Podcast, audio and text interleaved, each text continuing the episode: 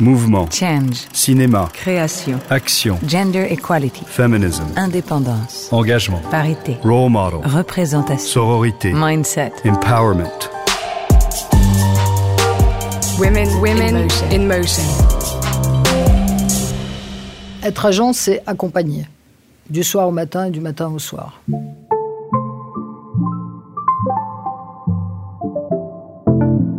Elles sont productrices, agents, directrices de casting, dirigeantes d'une grande société de production ou encore critiques de cinéma.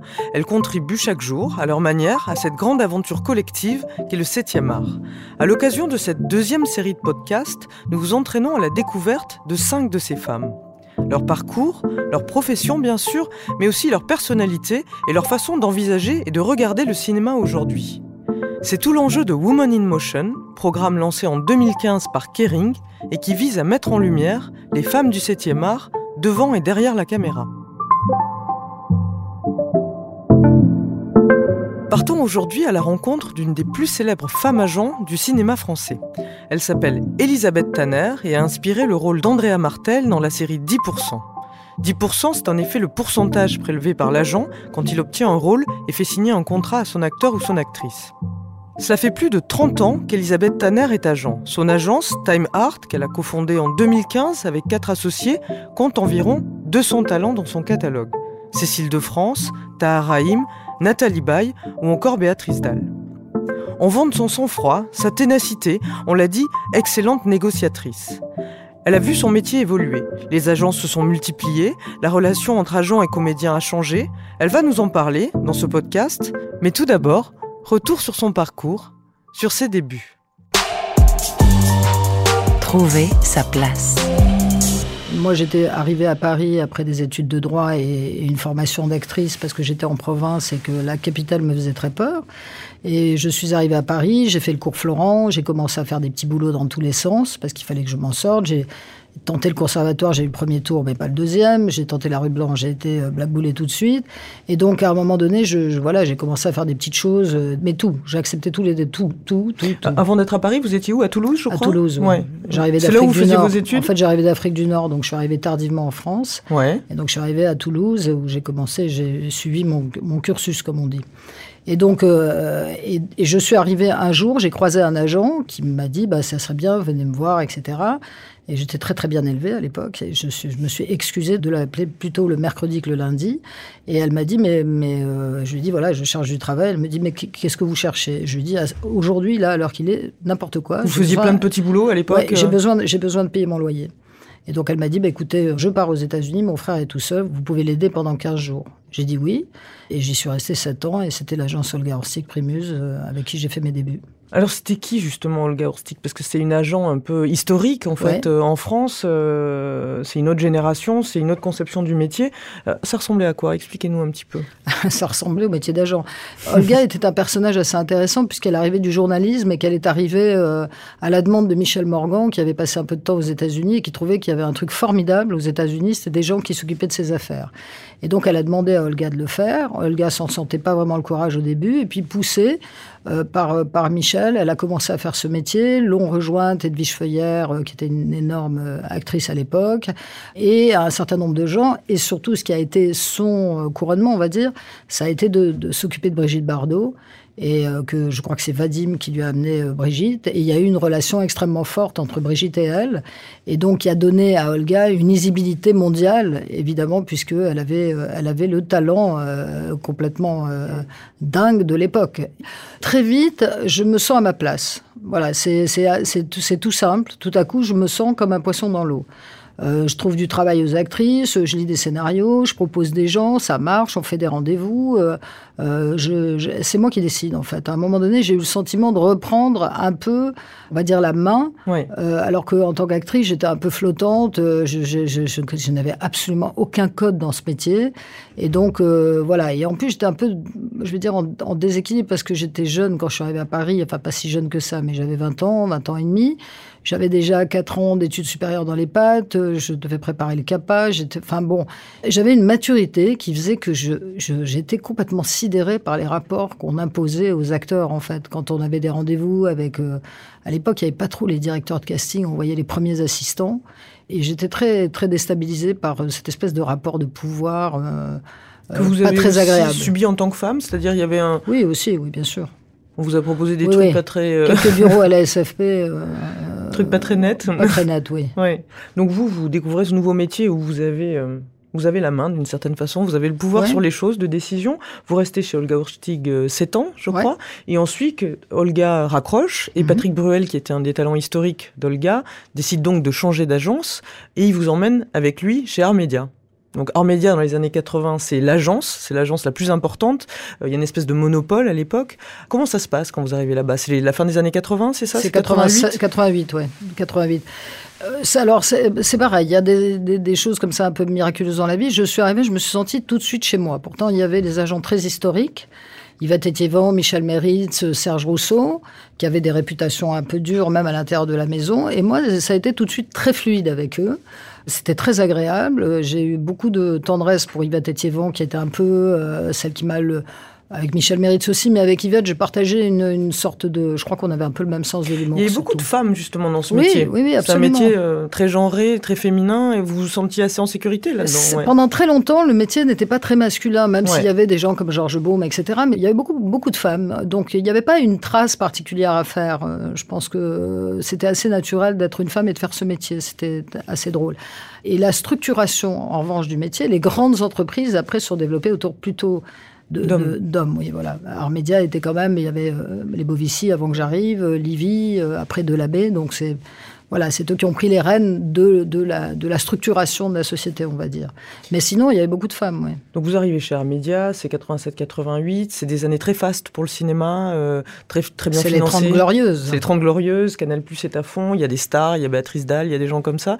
Et vous devenez, on vous demande d'assister Dominique Besnéard à l'époque. Je connaissais Dominique, euh, évidemment, il était casting et mon agent déjà avant lui. Donc on s'est vu avec Dominique, il m'a dit euh, bah, écoute, euh, t'es agent avant moi, donc il n'y a pas de problème. Et ça a été une collaboration, mais délicieuse avec lui, parce que Dominique a cette immense qualité d'avoir à la fois le pouvoir et d'être très détaché de ça. Donc, donc on a beaucoup rigolé, on a vraiment ri ensemble.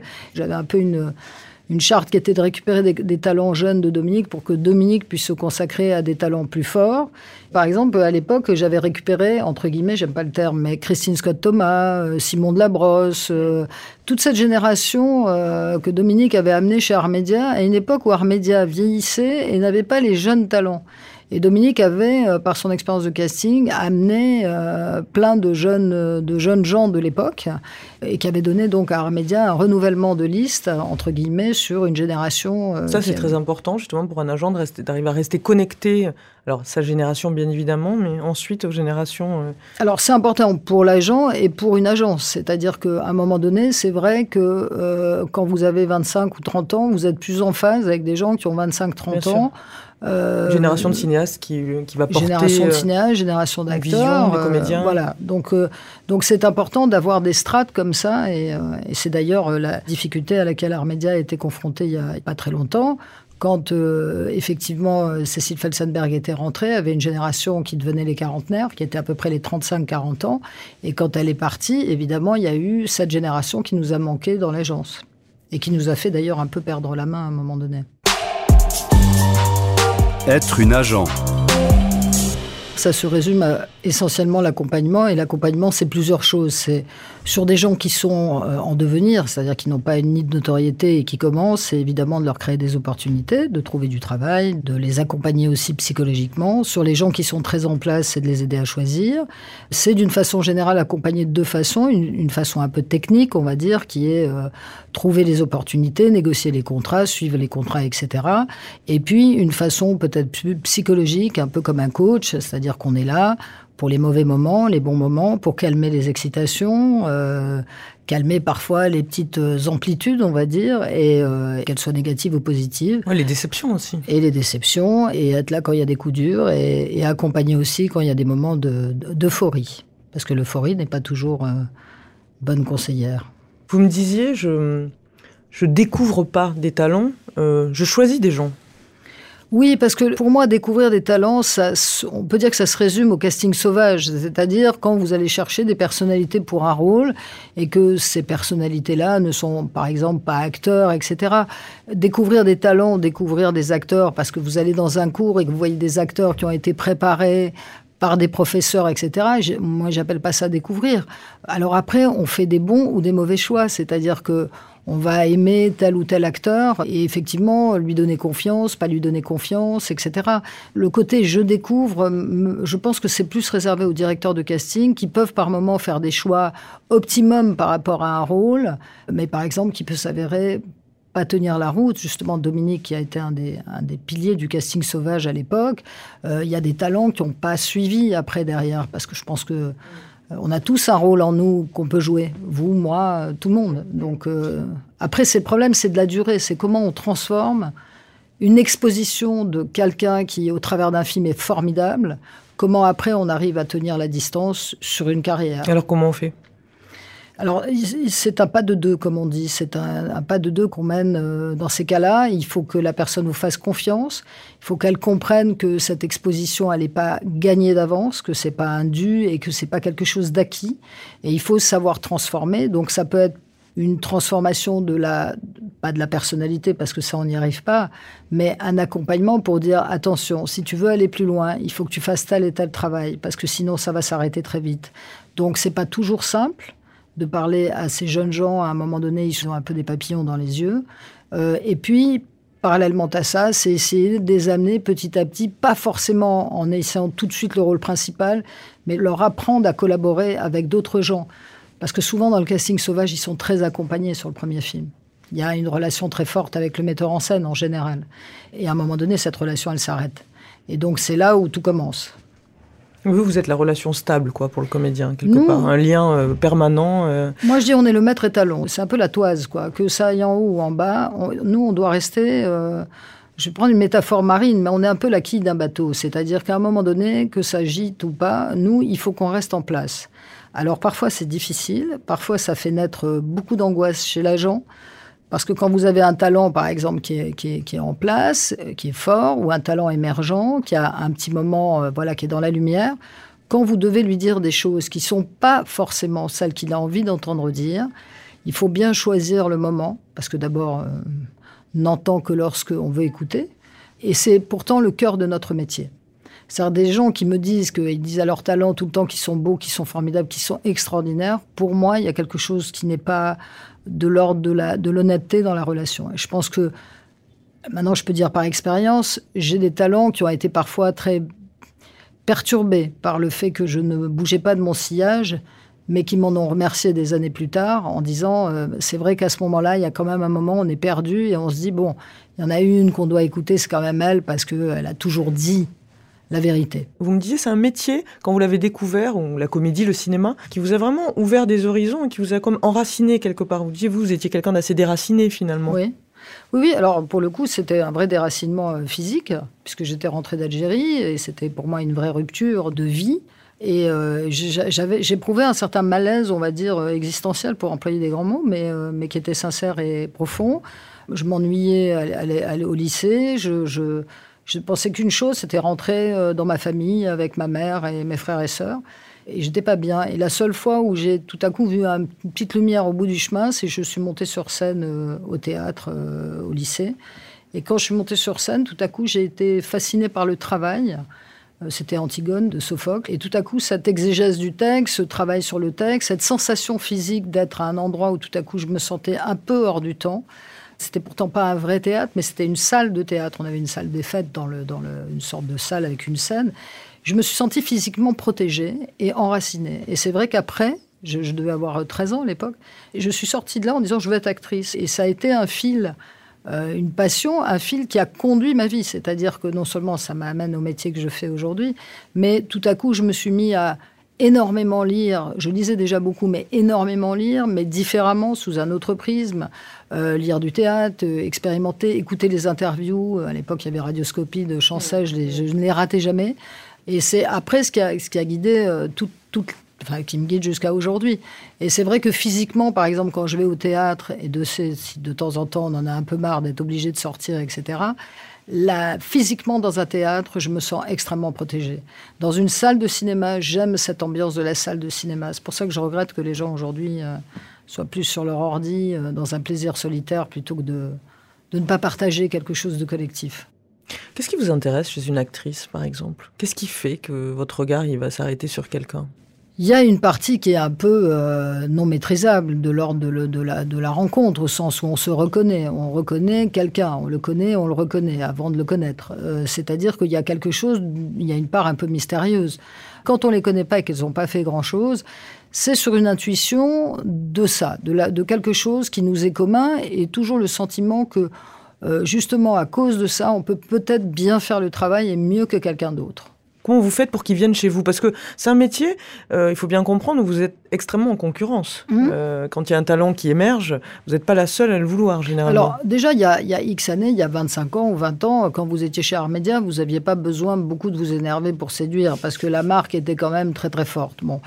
Après, la concurrence est devenue plus sévère et aujourd'hui, on a des jeunes gens, euh, ça c'est un peu euh, ce qu'on pourrait dire de générationnel de nouveau, c'est qu'on a des jeunes gens qui arrivent, ils sont au courant de tout. Ils savent quels sont les agents, ils ont été voir les sites, ils savent qui est quoi, ils ont lu les interviews, ils ont vu. Enfin, c'est hallucinant. C'est-à-dire que c'est là où nous, on mesure aujourd'hui euh, la différence, c'est-à-dire qu'ils savent exactement ce qu'on fait, avec qui, euh, grâce aux séries. Euh, la série, ils savent comment on travaille. Enfin, de temps en temps, ils mélangent un peu la fiction et la réalité, mais ça, c'est autre chose. De la même façon que, par exemple, un film. Moi, quand je suis arrivée dans le métier, j'avais entendu parler, il y avait des scripts, mais je ne savais pas très bien ce que c'était. Il y avait plein de poches, je ne savais pas. Aujourd'hui, hmm. avec les making-of, vous avez des gamins qui arrivent, ils connaissent tout sur les tournages. Parfois, ils ont même fait un film avec leur iPhone. Bon, on voit qu'il y a un accès à l'information qui n'est pas le même. Mais à l'époque, en étant chez Armédia, vous n'aviez pas beaucoup de mal à séduire. Après, il faut, il faut garder, mais c'est... Mais, euh, mais euh, Oui, mais alors, ça c'est une question de comment on garde. Mais vous me disiez, moi, je leur, je les baratine pas, quoi. Je leur fais pas un plan de carrière. Ah non, non, mais ça, je, le plan de carrière me fait toujours sourire parce que parfois, c'est eux qui vous disent, mais quel est ton plan de carrière? Alors je dis toujours, je dis, vous savez, je peux vous dire, il faut tourner avec Jacques Audiard, il faut tourner avec Rebecca Zotowski, Céline Sciamma. Ça, voilà, ça, une fois que j'ai dit ça, c'est bien, mais c'est pas encore fait, quoi. Donc effectivement, plan de carrière, ça veut rien dire. C'est à nous de créer des opportunités. Parfois, on se bat pendant des heures et des heures et des jours et des jours pour essayer de décrocher quelque chose. Et puis parfois, vous avez l'opportunité qui arrive au moment où vous y attendez pas et tout ça devient fluide et les choses s'enchaînent et ça va très vite. Ça peut être un court métrage parfois qui peut ouvrir des portes. Ça, ça peut être la rencontre avec un metteur en scène quand on a l'intuition qu'un metteur en scène, ça peut fonctionner avec une actrice. Ça, c'est vraiment le cœur de notre métier. Disiez tout à l'heure que c'était un mot que vous n'aimiez pas, mais vous disiez j'ai récupéré euh, Christine Scott Thomas, par exemple. Euh, c'est un métier où on se fait pas mal de coups comme ça, on essaie d'aller choper des gens, il y a des prises. J'aimais beaucoup Christine, on était, assez, on était assez en connivence et on se parlait beaucoup et tout ça, donc les choses se sont fait un petit peu naturellement. Et on a fait d'ailleurs des très jolies choses ensemble et c'est un très joli moment de ma carrière. Et voilà, non, ce que j'aime pas, c'est le terme récupérer parce que il y a toujours, euh, malheureusement, les, mots sont les mots et parfois on peut les, on peut les, c'est la sémantique, on peut les prendre d'une façon un peu plus vulgaire. On ne récupère pas un talent, mais c'est vrai que on peut avoir. Euh, on part à sa conquête parfois? Oui, absolument. Et alors comment on fait? Comment vous faites pour conquérir vous? Alors moi, j'ai jamais eu la conquête agressive. Je ne sais pas pourquoi, parce que je suis plutôt quelqu'un d'assez déterminé, mais j'ai toujours été un peu gêné par rapport à ça. Moi, j'essaie de fonctionner comme je suis, c'est-à-dire que j'ai des vraies admirations pour certains talents, émergents ou pas. J'ai des vraies admirations, c'est-à-dire que ça, c'est peut-être mon passé d'actrice qui fait que j'ai une vraie compassion et admiration pour les gens qui font ce métier. Je sais combien c'est dur, je sais combien c'est ingrat, et je sais combien pour 10 qui sont dans la lumière, il y en a plein qui, avant d'être dans la lumière, passent par des périodes sombres et difficiles. Et donc, j'exprime mon admiration simplement sur le travail et tout. Et je me suis rendu compte que parfois, au fil du temps et des années, quand j'ai signifié mon admiration, un jour, quand la relation avec l'agent euh, initial ou, ou se qui arrive dans toutes les collaborations, des gens sont venus me voir en disant bah, je, sais que tu as toujours été bienveillante par rapport à mon travail, etc. Est-ce que ça te dirait qu'on travaille ensemble, etc. Donc c'est comme ça que j'ai, à un moment donné, eu des gens qui sont venus me voir, mais parce que j'avais évidemment formulé une, une admiration. Genre et pouvoir. Vous faites un métier de pouvoir, un métier de négociation, un métier de décision. Euh, le fait d'être une femme dans ce métier-là, même si ce milieu était assez féminin, est-ce que ça a été quelque chose qui a été compliqué? C'était dur de vous affirmer ou vous aviez des qualités en vous qui faisaient que c'était pas, pas difficile pour vous? Alors pour être honnête, j'ai jamais eu trop de mal à m'affirmer parce que je pense que je suis la dernière d'une fratrie et que déjà il a fallu que je m'affirme dans ma fratrie où il y avait beaucoup d'affection, mais j'étais toujours la petite qui voulait être euh, parmi les grands. Moi, j'ai toujours voulu être grande. Je m'intéressais pas à l'enfance. Je voulais aller plus loin. Et donc j'ai pas eu trop de problèmes à m'affirmer. J'ai eu parfois euh, pour des relations de management, des difficultés euh, internes, notamment chez Armédia, mais, mais ça, c'est une autre affaire. Sinon, je n'ai pas de problème euh, dans l'affirmation. Vous parlez de la relation de pouvoir, je pense que le pouvoir, c'est une chose très particulière. on m'investit d'un pouvoir, je pense qu'on m'investit d'un plus grand pouvoir que je n'ai déjà, vraiment, sincèrement. Et la deuxième chose, c'est quand vous êtes dans la négociation, il faut avoir une analyse extrêmement juste du pouvoir que vous avez. C'est-à-dire que si vous demandez n'importe quoi, par exemple dans une négociation, euh, vous pouvez avoir tout le pouvoir de la Terre, ça ne changera rien. Donc déjà, il faut comprendre que le pouvoir qu'un agent a, c'est le pouvoir que ses talents lui confèrent. Les talents les plus puissants de votre agent, c'est ceux qui vous donnent le pouvoir. Et ce pouvoir, vous devez le mettre au service des plus faibles. Ça fait très campagne électorale, mais franchement, c'est une réalité. Mmh. Et quand vous avez une juste évaluation du rapport de pouvoir, vous n'avez pas de problème d'affirmation du pouvoir. Le problème, c'est quand vous vous décalez, vous pensez que vous allez écraser l'autre, euh, forcément, vous allez avoir une réaction extrêmement violente en face, et donc forcément, là, les choses se tendent. Mais si vous êtes à peu près juste, parce que vous avez fait une analyse exacte de la situation, du financement, etc., etc., dans ces cas-là, vous allez aller au mieux, mais personne ne vous reprochera parce qu'il n'y aura rien ni d'humiliant, ni totalement de cinglé. Parce que si vous demandez n'importe quoi, on vous regarde en disant elle est cinglée, elle est complètement à côté de la plaque. Donc ce n'est pas bon pour vous, ce n'est pas bon pour vos talents et ce n'est bon pour personne. Et souvent, dans la relation que vous avez, cette relation tripartite entre d'un côté la production et de l'autre côté votre talent, Parfois, vous êtes obligé, par les temps qui courent, avec les problèmes de financement qu'on connaît, de faire de la pédagogie vis-à-vis -vis de vos talents pour leur expliquer que non, vous ne pouvez pas demander la même chose que ce qu'ils ont par ailleurs d'habitude, etc., parce qu'on n'est plus dans le même cadre euh, financier que nous l'étions il y a encore 4 ou 5 ans. Et donc, c'est nous qui nous retrouvons en train de négocier avec notre propre talent la possibilité de demander moins que ce qu'ils voudraient. Et d'ailleurs, des jeunes talents, c'est assez intéressant. Ils vous disent, mais euh, si tu veux avoir 500, t'as qu'à demander 1000. Oui, puis je demande 2000 et j'en aurai 1000. C'est pas comme ça que ça marche. Mais il y a encore des gens qui pensent que ça marche comme ça. Le pouvoir, c'est une analyse exacte de quel est votre pouvoir par rapport à une situation. C'est pas de dire j'ai le pouvoir absolu. Enfin, ça serait hérétique. Vous pensez que les hommes et les femmes, ils ont une relation différente au pouvoir? Oui, je pense qu'on a un rapport au pouvoir, les femmes, assez différent du pouvoir masculin. Alors, c'est pas que nous, on est mieux que les hommes, hein, c'est pas, pas le problème. Je pense que simplement, euh, culturellement, les hommes sont préparés au pouvoir, on les prépare très jeunes, etc. Euh, alors que les femmes, en tout cas de ma génération, on n'était pas forcément préparés à prendre le pouvoir. On faisait des études, on devait avoir une place dans la société, mais on était plus dans avoir une place que de prendre le pouvoir. Alors que chez les hommes, c'était installé que prendre sa place et prendre le pouvoir. Et je pense que c'est deux choses différentes. Mais de la même façon que les acteurs et les actrices n'ont pas le même rapport à l'actorat. Je dirais que les femmes ont un rapport à la vie un peu différent. Euh, il y a quelque chose sur le, on va mettre des guillemets, le développement personnel qui est presque intrinsèque. Chez les garçons, le métier, c'est la position sociale. Ça ne veut pas dire qu'ils aiment moins ou plus leur métier, tout le monde l'aime de la même façon. Mais c'est plus autour. Je pense que le social, a plus d'importance pour, pour, pour les acteurs que pour les actrices. Vous avez toujours eu à peu près autant, autant d'acteurs qu'actrices Oui. ouais, Ça a toujours été un petit peu équilibré Oui. Elisabeth Tanner, 10%, le, titre de cette série, c'était, c'est parce que c'était les 10% que l'agent prenait sur la négociation du contrat. Les, les hommes et les femmes, ils sont payés pareil en France? Les acteurs? Les actrices?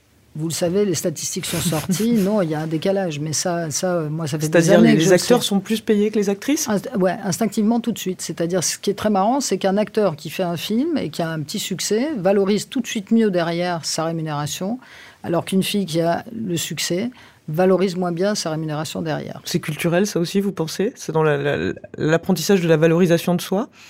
Oui, je pense que c'est un peu culturel. Oui. C'est un en tout cas, c'est un petit peu imposé. Euh, ça a été un peu. C'est les producteurs hein, qui lâchent plus sur un garçon que sur une fille. Voilà. Peut-être parce pense... qu'eux-mêmes sont garçons. Je ne sais pas. Je, n'ai pas une explication. Euh, Et ça, vous pensez qu'il faut qu'il y, ait des, qu'il y ait des lois ou qu'il y ait des décisions de producteurs? Par exemple, on sait que sur euh, Game of Thrones, par exemple, ils avaient décidé que les acteurs et les actrices seraient payés pareil, par exemple. oui, on peut le faire peut-être sur une série, sur une organisation de série. Après, c'est très compliqué d'imposer. Euh, euh, parce que vous faites quoi Un prix de journée, un rôle principal, combien de semaines? C'est très même la pondération de la rémunération, elle est compliquée à calculer parce que par exemple sur un film, vous pouvez avoir deux noms au-dessus du titre. Et puis il y en a un qui tourne deux fois plus que l'autre, mais néanmoins ils ont le même statut, donc ils sont tous les deux collides de la. Donc vous faites quoi? Vous divisez par le nombre de cachets, vous remultipliez. C'est très compliqué. Après, ce qu'il faut, c'est toujours pareil. C'est si aujourd'hui, on arrive à les culpabiliser un peu dans les négociations parce qu'on dit mais c'est combien l'écart là? Bah c'est euh, trouve ça normal, toi. Donc on arrive à aussi les rendre conscients de cette différence-là. Genre et pouvoir. Vous faites partie du collectif 50-50, qui est un mhm. collectif euh, français de réalisatrices, de productrices, d'actrices, de femmes du métier du cinéma, qui ont l'an dernier euh, réussi à ce que le Festival de Cannes signe une charte, en fait. le but étant d'arriver à une plus grande égalité, une plus grande parité. Euh, vous trouvez que ça, ça évolue positivement? On reste encore euh, très loin dans les chiffres hein, entre les hommes et les femmes. Les femmes restent sous-représentées, mais vous trouvez qu'il y a une évolution positive? Déjà, d'en parler, ça fait un peu réfléchir tout le monde. une conscientisation. Voilà, déjà, les gens ne, se positionnent plus de la même façon. Je vois bien aussi que les hommes sont parfois un peu déstabilisés et s'interrogent sur leur propre euh, comportement, sur leur propre place et leur propre comportement. Donc ça, déjà, c'est très important. Et puis après, alors sur le collectif 50-50, moi, je suis tout à fait friendly. Après, il y a quand même euh, trois, quatre filles qui bossent comme des malades sur, le, sur, sur ça. Euh, et je trouve que ce qu'elles sont arrivées à faire, par exemple, sur le fait que dans les jurys, on doit il y a une parité, me paraît intéressante parce que forcément, il y a une modification, je pense, du point de vue et des choix. Voilà. Après, il ne s'agit pas d'imposer dans les résultats. Je le précise parce qu'il y a quelques personnes qui pensent que c'est ce qui était demandé. Donc c'est quand même un peu. C'est-à-dire de dire. Euh, bah, il y aura autant de prix féminins que masculins, par exemple, ce qui n'a aucun sens. Mais la féminisation des jurys, je trouve que c'est très important. La féminisation des commissions, c'est très important. Des instances de décision, en fait. C'est-à-dire repenser là où le pouvoir se distribue à tous les endroits de la chaîne. Absolument. Comment vous avez vécu euh, l'arrivée de MeToo? Ça vous a étonné? Bon, je ne peux pas vous dire que c'était une surprise parce qu'il était précédé de sa réputation. Euh, mais en dehors de ça, euh, c'est un peu comme les quotas. C'est-à-dire que pour moi, c'est la même chose. C'est qu'à un moment donné, ça peut aller un peu trop loin. Alors, non pas le phénomène des quotas, mais disons qu'il y a quelque chose de l'ordre de la décision. Je pense que ces actrices ont été très courageuses. Les actrices américaines qui ont pris la parole Elles ont été très très courageuses parce que c'est pas simple de le faire pour plein de raisons. En France, on n'a pas eu d'actrices qui ont pris la parole, ou quasiment pas. Un petit peu. Quelques-unes. En France, euh, on le sait. On a, enfin, ça serait mentir que de dire qu'on ne savait pas qu'il y avait quelques-uns qui flirtaient avec la ligne euh, de démarcation, comme on dit. On mettait les actrices en garde et personne se mettait dans la position d'eux. Voilà. Et, à partir de là. Euh, ça faisait partie aussi de votre boulot, de mettre en garde, de dire lui, il est un petit peu limite, fais attention. Ou oui, euh, oui, ben, moi, je me souviens, Olga, je ne citerai pas le producteur, mais Olga, elle faisait les rendez-vous. Il y a un producteur et qui faisait les rendez-vous avec les jeunes actrices. Elle restait avec les actrices? Elle restait avec les actrices. Donc, euh, donc voilà, oui, et ça a toujours existé. Le fait d'avoir porté l'affaire et d'avoir mis ça sur le tapis, c'est bien parce que ça veut dire aussi à un moment donné que les femmes aussi ont le pouvoir là-dessus. Et donc c'est une réaffirmation aussi du pouvoir et, et de redistribuer le pouvoir différemment. C'est-à-dire, on n'est plus, personne n'est plus à l'abri de rien dans son comportement. La féminisation du métier, le fait qu'il y ait des décideurs femmes dans de plus en plus d'endroits de pouvoir, dans des chaînes, au CNC, des choses comme ça. Est-ce que c'est des choses qui sont très importantes selon vous pour faire évoluer tout ça? Oui, oui, oui, je pense que c'est très important. Mais d'ailleurs, on le voit par exemple chez les techniciens, il y a énormément de femmes aujourd'hui, plus personne ne, ne, euh, ne s'offense, enfin, ne s'offense ou ne se pose la question. À une époque, il y avait Caroline Champetier, Agnès Godard. Globalement, ça, ça je ne veux pas dire de bêtises, ça s'arrêtait ça s'arrêtait à peu près là. Je pense aujourd'hui que le fait qu'il y ait de plus en plus de techniciennes, parce que les actrices, il y a toujours eu acteurs-actrices, mais chez les techniciens, c'est flagrant la féminisation du métier. Des réalisateurs aussi, il y a beaucoup de réalisatrices femmes. Tout ça va normalement favoriser évidemment la féminisation de la profession. Est-ce que vous diriez également que les visages que vous représentez, ils ont évolué? Est-ce que euh, aujourd'hui, on a une meilleure euh, représentation de la diversité, de, par exemple, de, de ce qu'est la France aujourd'hui? Est-ce qu'il y a plus d'actrices racisées, par exemple, chez vous? Et est-ce que surtout, il y a plus de travail pour elles? Alors, c'est une question intéressante, vu de mon point de vue, évidemment qu'aujourd'hui, Euh, je vois même l'évolution de, notre propre liste euh, sur Time Art par rapport à la liste qu'on avait, que qui était même celle d'Armédia il y a encore 6 ou 7 ans. Effectivement, aujourd'hui, il y a plus de... D'actrices noires. D'actrices noires, de, de rebeux, comme on dit, etc. etc. Bon. Alors, c'est venu aussi parce que c'est ça la vraie question, c'est cette diversité-là, on l'a imposée. Quand je dis on l'a imposée, c'est qu'on sait qu'on est passé par les quotas pour imposer la diversité. J'ose espérer qu'à un moment donné, ça devient euh, c'est nécessaire, vous pensez, pour vous, de passer par des quotas? Je, constate en tout cas que les quotas ont permis un accès plus rapide et de, colorer, effectivement, au sens euh, presque plus, plus, plus ample que ça. Euh, les, on voit bien qu'en télévision, moi je me souviens, pardon, mais il y a encore 30, 30 ans ou 35 ans, quand j'étais juste, j'étais pas dans ce métier, enfin oui, il y a 40 ans, on regardait les séries. Je crois que dans il y avait Greg Germain, je crois, qui hmm. faisait plus médecin nu ou SOS médecin, etc. Euh, qui était l'acteur euh, noir. Euh, je crois même qu'il était des Antilles. Et puis sinon, on voyait deux, trois maghrébins qui étaient en général, ils faisaient les poubelles ou je sais pas quoi. Bon, on voit bien quand même, heureusement, aujourd'hui, qu'il y a une évolution qui correspond à l'évolution de la société, mais qui correspond aussi au fait que des acteurs aujourd'hui, comme Tahar Rahim, qui sont des acteurs vedette. Tahar est un acteur vedette. À partir de ce moment-là, ça crée un appel d'air aussi. Et c'est tout à fait légitime. Quand on regarde les États-Unis, à une époque, il y avait quasiment que Sidney Poitier. Bon, et puis derrière, il y a eu. Euh, il y a eu je pense que c'est aussi ça qui fait qu'on arrivera à un moment donné à plus poser la question des, quotas, parce qu'aujourd'hui, il y a tout plein de générations euh, qui aujourd'hui sont sorties aussi de leur classe sociale et qui sont euh, médecins, avocats, etc., etc.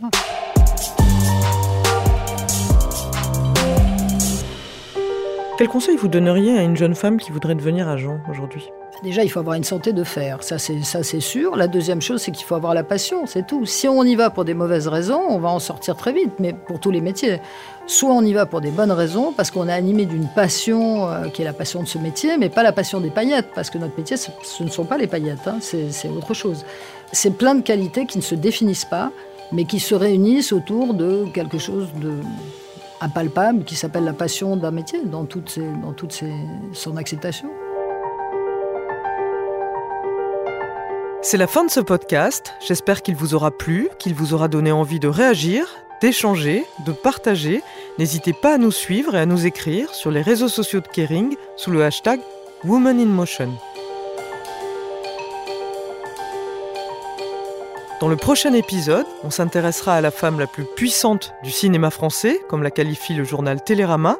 Elle s'appelle Sidonie Dumas et dirige la plus vieille société de production cinématographique au monde, la Gaumont. Women, Women In motion.